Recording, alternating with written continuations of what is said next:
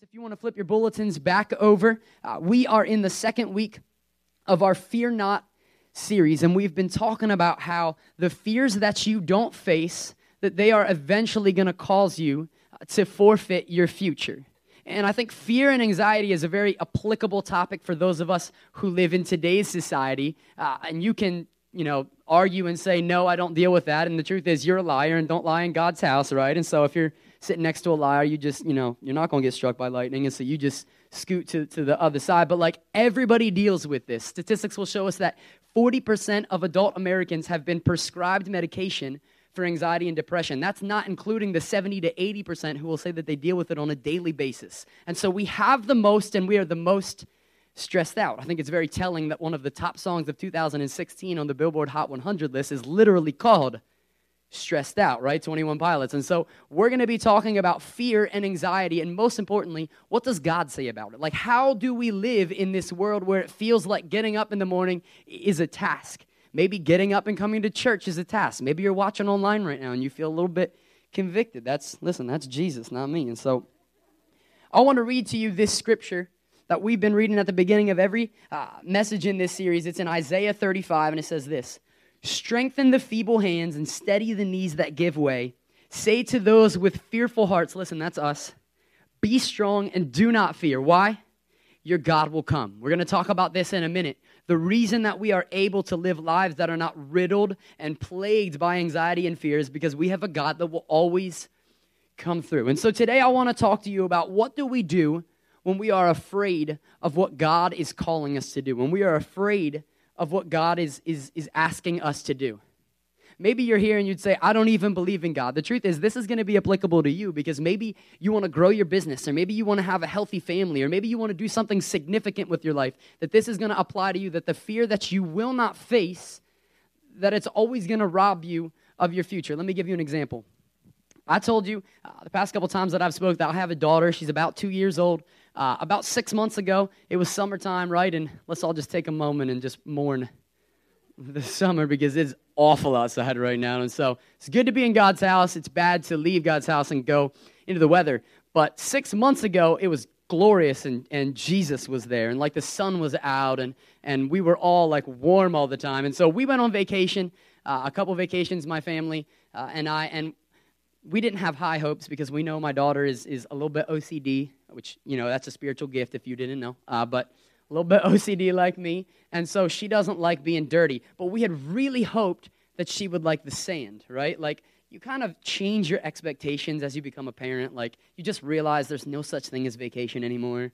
Like, somebody can babysit your kid, and that is the closest to vacation that you get. But if you're still with your kids, it's not like a true vacation before where you were like, I'm going to just eat when I want to eat, and I'm going to go to bed when I want to go to bed and nobody's going to whine. And so, anyways, that's a side note. But we took her to the beach, and we were hoping that she would like the sand. And because she was born into sin with a wicked heart, um, she did not like that was a joke right there by the way you're gonna have to wake up with me a little bit because the 945 was a little bit dead and so she did not like the sand in fact she didn't just not like the sand she could do without the sand ever having been created like she would hope that there would be a blanket big enough on the beach that out of both peripherals she could not see the sand, right? Like if she even saw it, and it's so embarrassing because you got families literally, like they're all packed in, and everybody wants to be as close to the beach as possible. And I'm like, no, I have a kid. I'm gonna just come all the way back here because literally she will touch it for a second, right? Like she just loses her mind until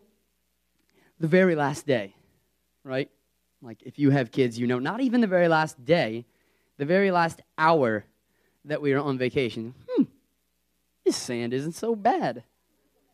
Mommy and daddy are not crazy, right? Like she starts playing with it. She's like, this is kind of like Play-Doh. It's just, it's just, you know, runs through your fingers. And I'm going, what is wrong with you, right? Like you have ruined vacation for me. I wanted you to enjoy the sand. I wanted you to play, and all you did is scream and eat all my french fries. The fears that you don't face, right? That like I'm thinking, you're not even allowed to go to the beach anymore. You're grounded. You are grounded from the beach. We're going to the Poconos next year, right? Like cabin where you can't even complain about anything. And so she don't like the snow. That's a side note. Uh, but she had she had ruined all of the fun that she could have had on vacation by, by not being willing to face the fear of the sand initially. And i would hate for us as a group of people to get to the end of our lives and realize that we wasted everything that god had planned for us because we sacrificed it at the altar of being temporarily comfortable. And so i want to talk to you today about learning how to become someone who can face fear and anxiety in the midst of what god has called you to do. And so we're going to be reading in the book of Luke, chapter 1, and we're going to be reading about a woman named Mary. And maybe you've never been to church before. There's still probably a good chance that you know who Mary is, right? Like she was the mother of Jesus, and Jesus was born of, you know, the Virgin Mary. Maybe you've heard phrases like that, or maybe you've heard Christmas songs with Mary in them, and, you know, you have no idea what it's talking about, but we all sing it because it's Christmas. And so we're going to be reading about Mary. And if you don't know anything about the Bible, there's two halves. There's the Old Testament, which is the first half, and it's God and his dealing with the people of Israel. Maybe you've heard of Israel before.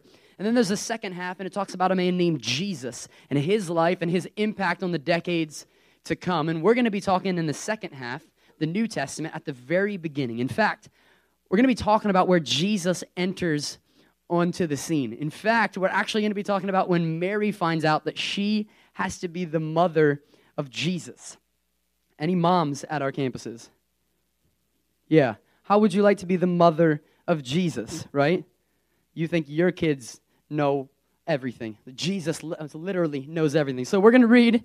If you want to flip with me, it's also going to be on the screens. We're in Luke 1, chapter 1, verse 26. It says this In the sixth month of Elizabeth's pregnancy, God sent the angel Gabriel to Nazareth, a town in Galilee, to a virgin pledged to be married to a man named Joseph, a descendant of David. The virgin's name was Mary. Verse 28 The angel went to her and said, Greetings, you who are highly favored, the Lord is with you. But Mary, she was greatly troubled at his words and wondered what kind of greeting this might be. Listen, you know Mary is a Philadelphia homegirl, right? Like, I don't know about you, but if somebody knocks on my door, I'm never like, I bet this is somebody with good news, right?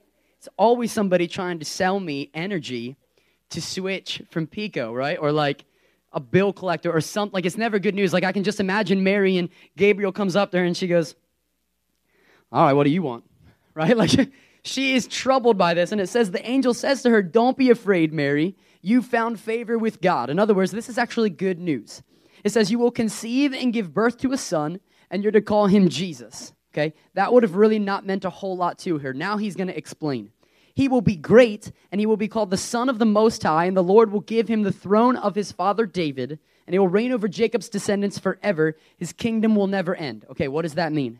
What that means is that the nation of Israel has been waiting over the course of years and years and decades, over the course of millions and millions of people for one person who is going to set them free, and Mary is going to be that person's mom. Like that is what Mary has, has just found out. Listen to how she responds. How will this be? Mary asked the angel, since I am a virgin. Kids, if you're in here, earmuffs, right? Like how like we didn't even do anything, right? Like we've been good. How am I going to be be, be pregnant. The angel answered, The Holy Spirit, He's going to come on you, and the power of the Most High will overshadow you. So the one to be born will be called the Son of God. Real clear, right? Verse 36 Even Elizabeth, your relative, is going to have a child in her old age, and she who was said to be unable to conceive, she's actually already six months pregnant.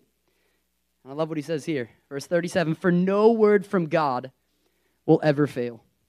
And then listen to her response I am the Lord's servant, Mary answered. May your word to me be fulfilled. And so, if there is anybody that we could read about that would have all of the right in the world to be anxious and to be fearful, it would be Mary, and yet her response is, okay. And so I want to learn three things, I believe, from Mary's life that if we were to do those things, we could learn how to push past the fear and push past the anxiety that we initially feel at the thought of doing something great for God. And so I want to talk to you about three don'ts to help you do God's will. The first one is this don't deny it. That when you feel the fear and when you feel the anxiety at the initial idea of doing something great, don't deny it because I think if you deny it, you're doing one of two things. You're either one, you're trying to convince yourself that God never called you to it in the first place, or two, you've just subconsciously already accepted that you're just you're just not going to do it. Like don't deny the fear you have initially. I had an experience where I denied my fear initially, and, and it did not turn out well for me. Let me tell you, about two and a half years ago, uh, I convinced my wife, and I word it that way because that's the way it happened, um, that we should have our first kid, right? And kind of the way that it went, and by the way, if you're thinking about having kids, don't ever think this way. But what I thought was, so and so has a kid, it must not be that hard. What a dummy, right? like, it's totally to be fine. People complain all the time about having kids. It can't be that hard. Everybody else is just babies, right? Like, we'll be, we'll be fine. And so, about 34 to 35 weeks into the pregnancy, if you know your wife has been pregnant recently, you know there's about 35 different apps that you download on your iPhone to know everything about the baby. Like, it's to the point where you, you can kind of, you can FaceTime the baby, right? And like, and so she knows everything about this child. She's read every baby article that there is on the planet. And she comes to me one day and she says, I think this is going to be a little bit tougher than we thought. Like she says, people are writing about, about how, how, how hard it is to be parents, and their kids are waking up at 3 a.m., and you have this kid for 18 years, and like you're responsible for it. And then when you unleash it into the wild, like whatever havoc it wreaks, it's your fault. She's like, Are you scared? No. I'm a man. I'm not scared of nothing. You see how small that baby is? That doesn't intimidate me, right?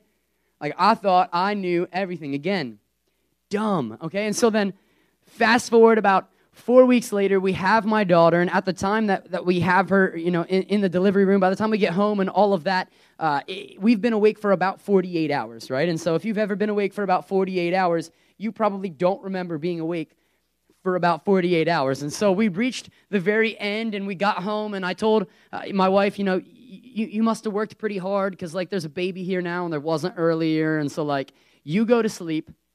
I will stay up with this with this crying baby, right? Because I'm a man.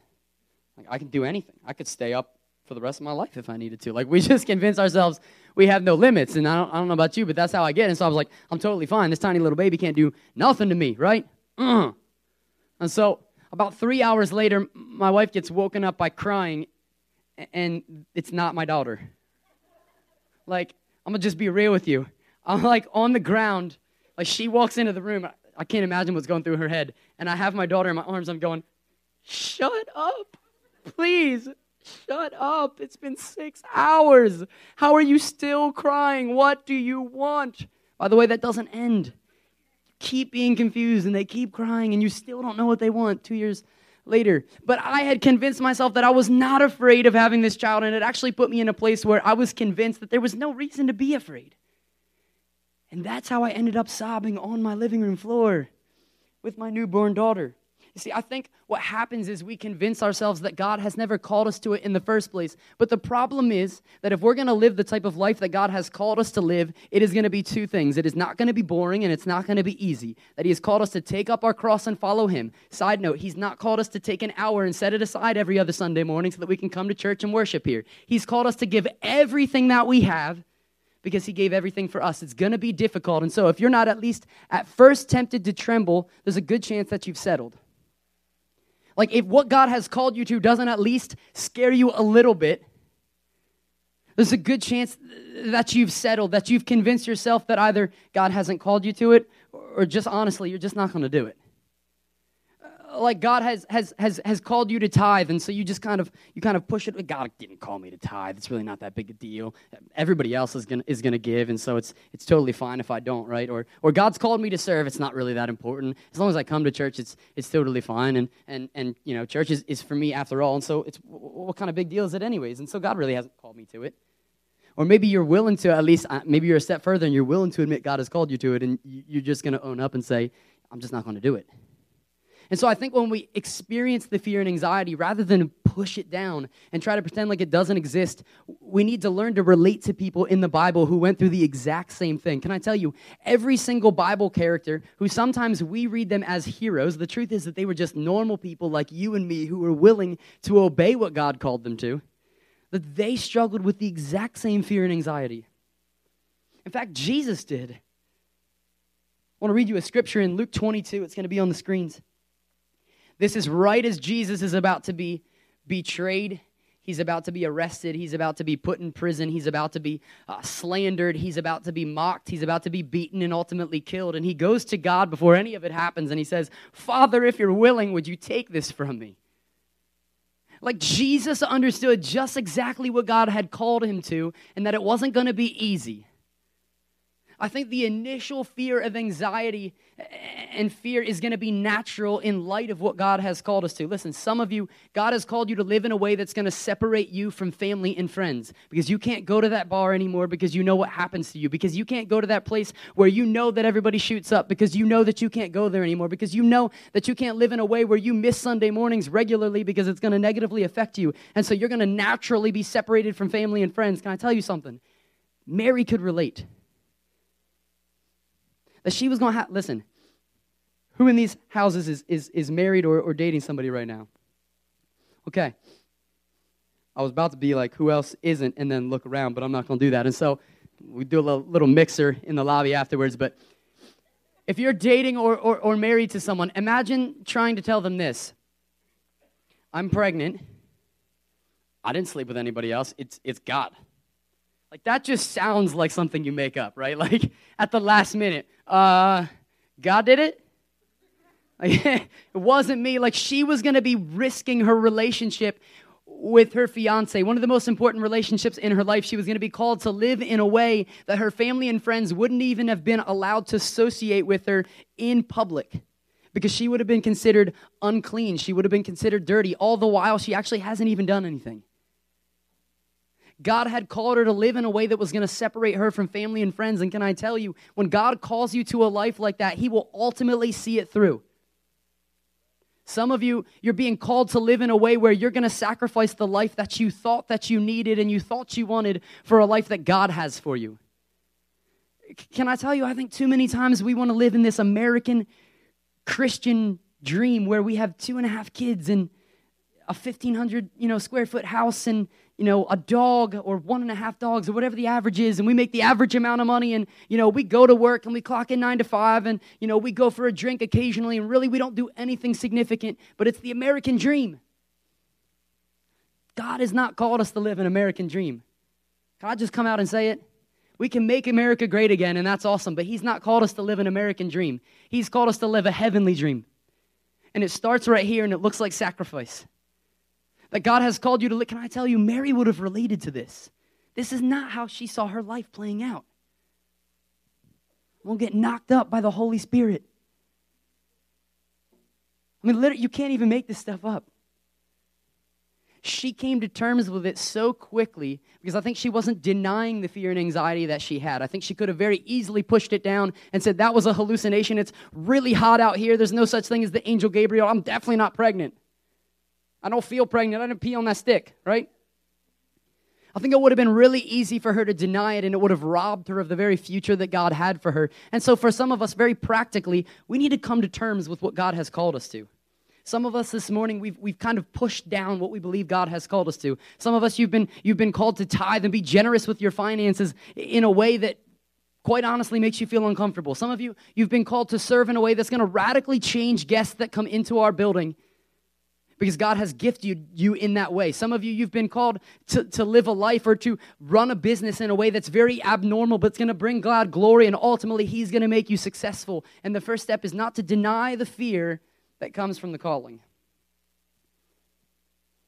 I think, secondly, we learn not to distort what God has called us to. I think sometimes we get so anxious about what God has called us to, and we assume the end result and so naturally, we don't ever get started. Like, I'm this way with puzzles. It's going to sound silly to you, but this is really serious for me, right? Every couple months, I see my wife and I see the look in her eye, and I know it's puzzle season, right? Like, she loves board games, and that's going to be great for when my daughter knows how to play any other game besides wreck everything, okay? But she loves puzzles. Can I just tell you, puzzles have been sent from the devil to steal, kill, and destroy everything good in your life. In Jesus' name, right? Like, I don't think about like the fun of like putting on a song and like you're gonna find the edge pieces first and you're gonna. What I think about is the end result. This puzzle is gonna sit on my table for six months because I'm awful at puzzles. Anybody else? Like, I just hate that. Like, I wanna push it in a drawer. And now that my daughter can reach things, right, she's going to play her game of wreck everything. And I'm going to start the puzzle all over again. And I'm going to ground her until she's 10, right? Like, I just, mentally, I can't handle that. And my wife doesn't, listen, she doesn't go for like the 250 piece, like the 500 piece. She's a champion. She don't get out of bed for less than a thousand pieces, okay? And so, like, I do the math, right? I'll calculate it. If it takes me an hour to get four pieces, which is about right for me because I'm terrible at puzzles. I just, my, and so four pieces, an hour, thousand pieces, too much time. Let's not even do it. Babe, you want to go shopping? Here's some money, right? Like, I will try not to even start the puzzle to begin with because I'm so anxious about the end. And I think this is how we get with God that we think we know exactly how it's going to play out. And so we're not even going to start. Like, let me tell you how this looks God, you've called me to tithe. Well, I guess I'm not going to be able to save any money, and I'm not going to have enough, and I'll probably lose my job, and eventually I'm going to be broke and homeless, and my family's going to make fun of me and how unsuccessful I've been. God, is that what you've called me to?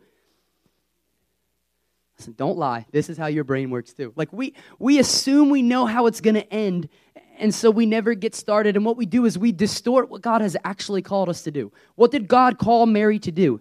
He called her to to bear a child. What might she have thought and distorted it to be? That she was going to have to be the perfect mom like you can just picture it now. You think your kids act like they know everything? This is God. Can you imagine Jesus as a baby? Wagging his finger at mom. That was a bad parenting move. I'm telling dad. Right? Taking notes, report cards. Like, you, I can't even imagine having to have given the task of raising literally the God of the universe. And so Mary, she doesn't get so wrapped up in what she think is going to happen. All she does is she says yes to the very first step and instead of distorting it, she very realistically says God has called me to do A. I'm going to do A and not assume that it's B and C and D and E and F to the point where I get so worried that I don't even begin. Like some of us we get we what if ourselves right out of the will of God. And I tell you the anxiety and the fear that that you feel it rests in the what ifs.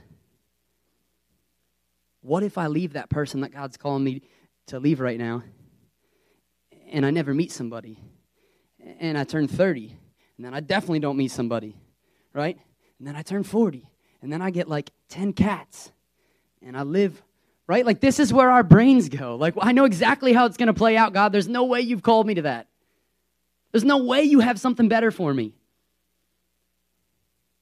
we what if ourselves right out of the will of God. Some of us, we've given up on inviting our family and our friends because of, because of what if. Some of us, we, we've given up on stepping out in that area of our job where we know we would be more successful because of what ifs.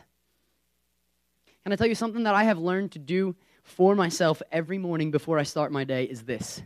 I pray a really simple prayer God, if you have brought me to it, you're going to have to see me through it kind of like giving him all the responsibility. God, if you have brought me to it, you're going to have to see me through it. I don't know A, B, C, D, E, and F. I don't know all of the steps. I know the very first step. And so I'm going to trust you. And actually, I'm going to put the responsibility on you because I know that you want to take it anyways. God, if you have called me to it, you're going to have to see me through it. God, if you've called me to walk away from family and friends, you have better have something set up for me on the other side. The good news is Proverbs 18 24 says this one who has unreliable friends soon comes to ruin. But there's a friend that sticks closer than a brother, and his name is Jesus. God, if you have called me to walk away from the plans that I have, you better have something better prepared for me. Jeremiah 29, it says, For I know the plans I have for you, plans to prosper you and not to ruin you. God, if you've called me to walk away from that relationship, you better have something else for me on the other side, Romans 8 28 says that I know that all things work together for the good of those who love him and have been called according to his purpose. I'm preaching better than you're clapping. Listen, if God has called you to it, he's going to see you through it. Don't distort what he has called you to do. Step into the very first step that he's given you. And then finally, I think we learn not to dwell in it. Sometimes God calls us to something, and we kind of wait around in this fear and anxiety. I think sometimes we wait so long that we've gotten ourselves to a point where we're never going to take that next step. Like we just dwell in this fear. I don't know if you remember being a kid and you, you had a band aid on your arm, and your parents told you that it'd be better if you just ripped it off first. And maybe you were that kid. I definitely was, where I had to learn for myself one hair at a time, right? Uh, uh, uh, it hurts, right? But this is better. It's better than ripping it all off at once. right? Like one. I think sometimes the very best thing that we can do for ourselves when God calls us to something is just to say yes right away before we can question and before we can get so anxious and before we can get so fearful because we know that God has come through for us in the past and why wouldn't He now? I love verse 37. It says, For no word from God will ever fail. It's as if the angel Gabriel is saying, This is gonna happen. God's will is going to be done. The only question is when we look back on this story in the end, are you going to be the person who helped get God's will done or are you going to be the person who stood in the way? Like the greatest disappointment we will ever face is coming to the end of our lives and realizing that we had wasted all of the future that God had for us. That we were put here for a very specific purpose, and instead of embracing that, we chose to dwell in our fears. Listen to Mary's response I am the Lord's servant. May your word be fulfilled. I'm gonna be honest with you, it doesn't even sound like Mary's excited. It sounds a little bit like, okay, I'll do it. I don't know if you have kids, but when I get my daughter ready in the morning, I've learned one thing. She needs to eat her yogurt before she goes to school, or she is gonna be a train wreck. Right? I've tried it on Fridays home alone with her. They're like, you're fine. You don't need yogurt. You've had so much to eat the day before. You're, don't judge me. Look at me in that tone of voice. And so I tried it once, and she was so mad at me afterwards. She was real happy at first because she didn't even want to eat your yogurt. And I was like, all right, whatever. Right? Then, like an hour later, she's looking at me like I'm the devil. Dare you not feed me my yogurt? You know I need my sustenance, right? And so I've decided she needs to eat her yogurt before she goes to school because I'm not going to do that to the wonderful childcare people that she goes to, right? Like, I'm going to feed her your yogurt. Listen, if you have kids, you know she does not always want to eat her yogurt. And I have decided it does not matter if you want to eat your yogurt. You are going to eat your yogurt before you go to school. Listen, I don't need you to be happy to get you in the car and get you to school on time. And the truth is, on the other end, she knows that she's better off for it, but in the moment, she whines and she complains. Can I tell you, when you've taken the first step and you've walked through what God has for you, and you get over here, you look at yourself and you say, How ridiculous I was to whine and complain about that. God had the best in store for me. I'm so glad that I just said yes and walked with it.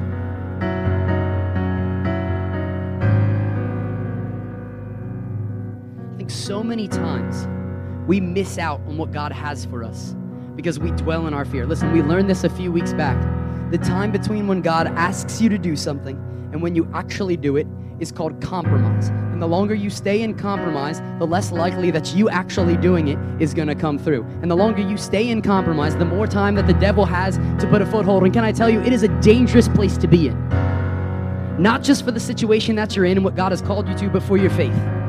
Because the longer you stay in that in between spot when you know what you're supposed to do and you just won't do it, that's where you walk away from God. God's called me to tithe. I don't, really know. I'm kind of, did He really call me? 10%, that's so much money. I could buy a boat or something, right? God's asked you to, to, to leave that relationship, at least for now, and, and you just, I can't do it can't do it. I'm stuck here.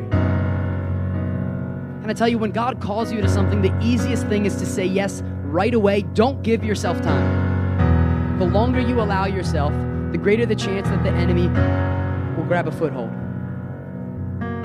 I want to leave you with one thought, and I hope it's something that bothers you.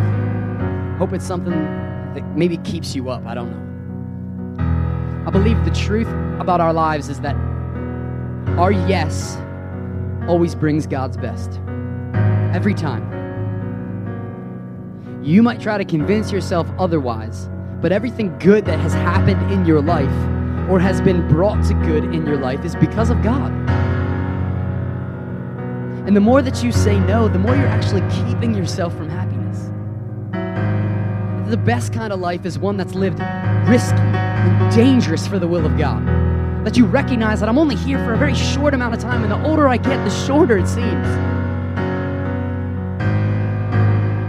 That your yes always brings God's best. And so I think as we face our fears, as God calls us to do great things, listen, if God has called you to live for Him in the world and the society that we live in, can I tell you, it will not be easy. And if it is easy, there's a good chance that you've settled. But if it's not easy, that there's good news, that the Bible says that there is comfort in the presence of God, that there is joy in the presence of God, that even though it doesn't feel good to you, it's ultimately good for you. As we learn not to deny our fears, but not to distort them not to dwell in them as we step out in what God has for us. Can I tell you what would happen? If we were a group of people in Plymouth Meeting, in Limerick, in Royersford, here with me, if we were a church that when God asked us to do something, we just said yes, can I tell you what would happen? You would see a move of God like we've never seen before you would see the greater Philadelphia absolutely changed. You would see marriages that you thought never had a shadow of a doubt of lasting being absolutely restored. You would see parents living and existing with kids still, right? Like, best I can give you. I believe we would see our, our nation begin to shift if we were a people who said, who said yes. Would you stand with me at all of our campuses? You see, the reason we're in a room like this is because there was a small group of people about eight years ago that said yes. That there were a few people that when God called them to do something ridiculous, insane, they said yes. Thank God they didn't give themselves too long to think about it. And that the reason that you're in a building like this, and the reason that I can even talk about a topic like this, is because you're in a room filled with people that used to be anxious, but they're not any longer. That waking up every morning used to be painful, that it used to be maybe you woke up in the morning and you started drinking right away because you can't imagine a life where you wake up and you don't drink right away. I'll tell you the reason that I can talk about something like this in a room like this is because I believe that there is a God who ultimately can set you free from fear and anxiety. Listen, if you wake up every single morning and you think that it is your responsibility to keep the world turning on its axis, if you think it's your responsibility to make sure that everything that happens in your life is as a result of something that you've done, if you think it's your responsibility to keep your kids following Jesus or to keep your kids off of drugs, if you think it's your responsibility to get that promotion, if you think everything relies on you, then of course you're going to be anxious. And the only difference between maybe you and me is that there was a time in my life where I was riddled with anxiety. And I just stopped running from God. Maybe you don't know anything about God. Let me explain. The Bible says that there is a good and a perfect God, and it does not take us long to recognize that we are not good and perfect people. That I've messed up, that I've hurt people, that I've hurt myself, that I've made mistakes, that I don't get to be on this stage because I'm a perfect person. And the good news is, you're not in a room filled with perfect people.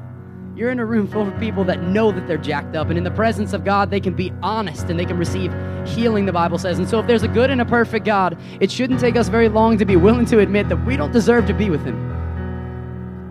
The Bible says that heaven is eternity with God, and hell is eternity separated from God. And so, if what my actions and my decisions have earned me is hell, that there's a problem. But the Bible says that God, He had a good and a perfect backup plan. Listen, some of you, you're so overwhelmed with anxiety because you're afraid that you're not enough. Can I give you good news this morning? You're not. It's the worst preaching you ever had, preacher. The good news is you're not and you don't have to be. See, the gospel of Jesus is that God, He had a backup plan. What He did is He sent His Son Jesus. Jesus came to this earth. Listen, He stepped out of perfection in heaven and came to live amongst wicked people that spat on Him and beat Him and crucified Him, and He died for them. The Bible says that He lived 33 years, and during those 33 years, He lived a perfect life, one that you and I very easily could say we could never do if we had been given 100 tries. And it says that at the end of His life, the religious people of that time, that they were so angered by Him that they were so brought about in their hypocrisy that they, they chose to, to plan against him. It says that they, they bribed his best friends, one of his best friends, to betray him. It says that in the dead of night that they went off into a garden where there were no people, they arrested him, falsely accused him, put him on trial. Even the people who were running his trial couldn't find anything that he had done wrong. But because of the threat of riots, they surrendered him over. It says that he was put in jail. It says that he was slandered. It says that he was beaten. It says that they blindfolded him and they spat on him and they said, Prophesy, teacher, which one of us spat on you? That at any moment he could have gotten up and walked away. And it says that he was led to a Roman cross. Listen, there were over 2,000 people documented in secular history that died on a Roman cross, and we only talk about one. His name is Jesus. The Bible says that, that he hung on a Roman cross for us. And what happened when he died was spectacular. That because we don't deserve to be with a good and a perfect God, because we've messed up and he's perfect, that there is a problem. And it says that when Jesus died on that cross, that he took the wrath of God that was intended for you and I, that all of the shame that I should feel about the mistakes that I've made, all of the pain that I should have to endure, my past that should haunt me every morning that I get up, that I'm freed from it. The Bible says that when I breathe my last and I'm met with a good and a perfect God, I don't have to be afraid because it says I get to hide in front of a good and a perfect Jesus.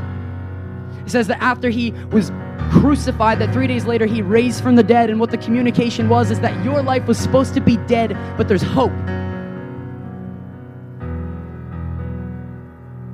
I want to encourage you with this that I'm about to give everyone at each of our campuses the opportunity to decide to follow Jesus. The Bible says that if you would confess with your heart and believe in your mouth that Jesus is Lord, that you would be saved. It's as simple as that. When I offer my daughter a gift, she has to receive it. There's a gift being offered to you right now, but you need to receive it. And I want to encourage you with this that the decision that you're about to make, it's not going to just change your life, it's going to change the lives of your kids. It's going to change the lives of generations. It's going to change the greater Philadelphia area by one decision that you decide to make in a moment.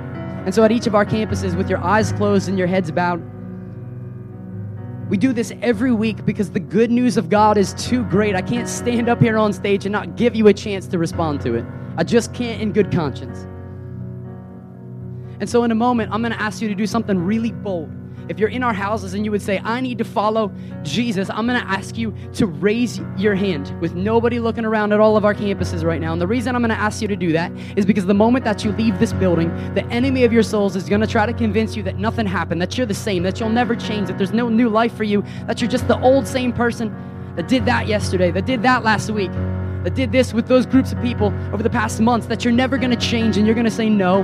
Because in that moment, on December 11, 2016, I decided to change my life forever by giving it over to Jesus. In this moment, don't think about the person next to you. Listen, their opinion is not going to matter when you've breathed your last and you're met with a good and a perfect God. You're not going to get to stand behind the shadow of their grace. That it is you and Jesus right now.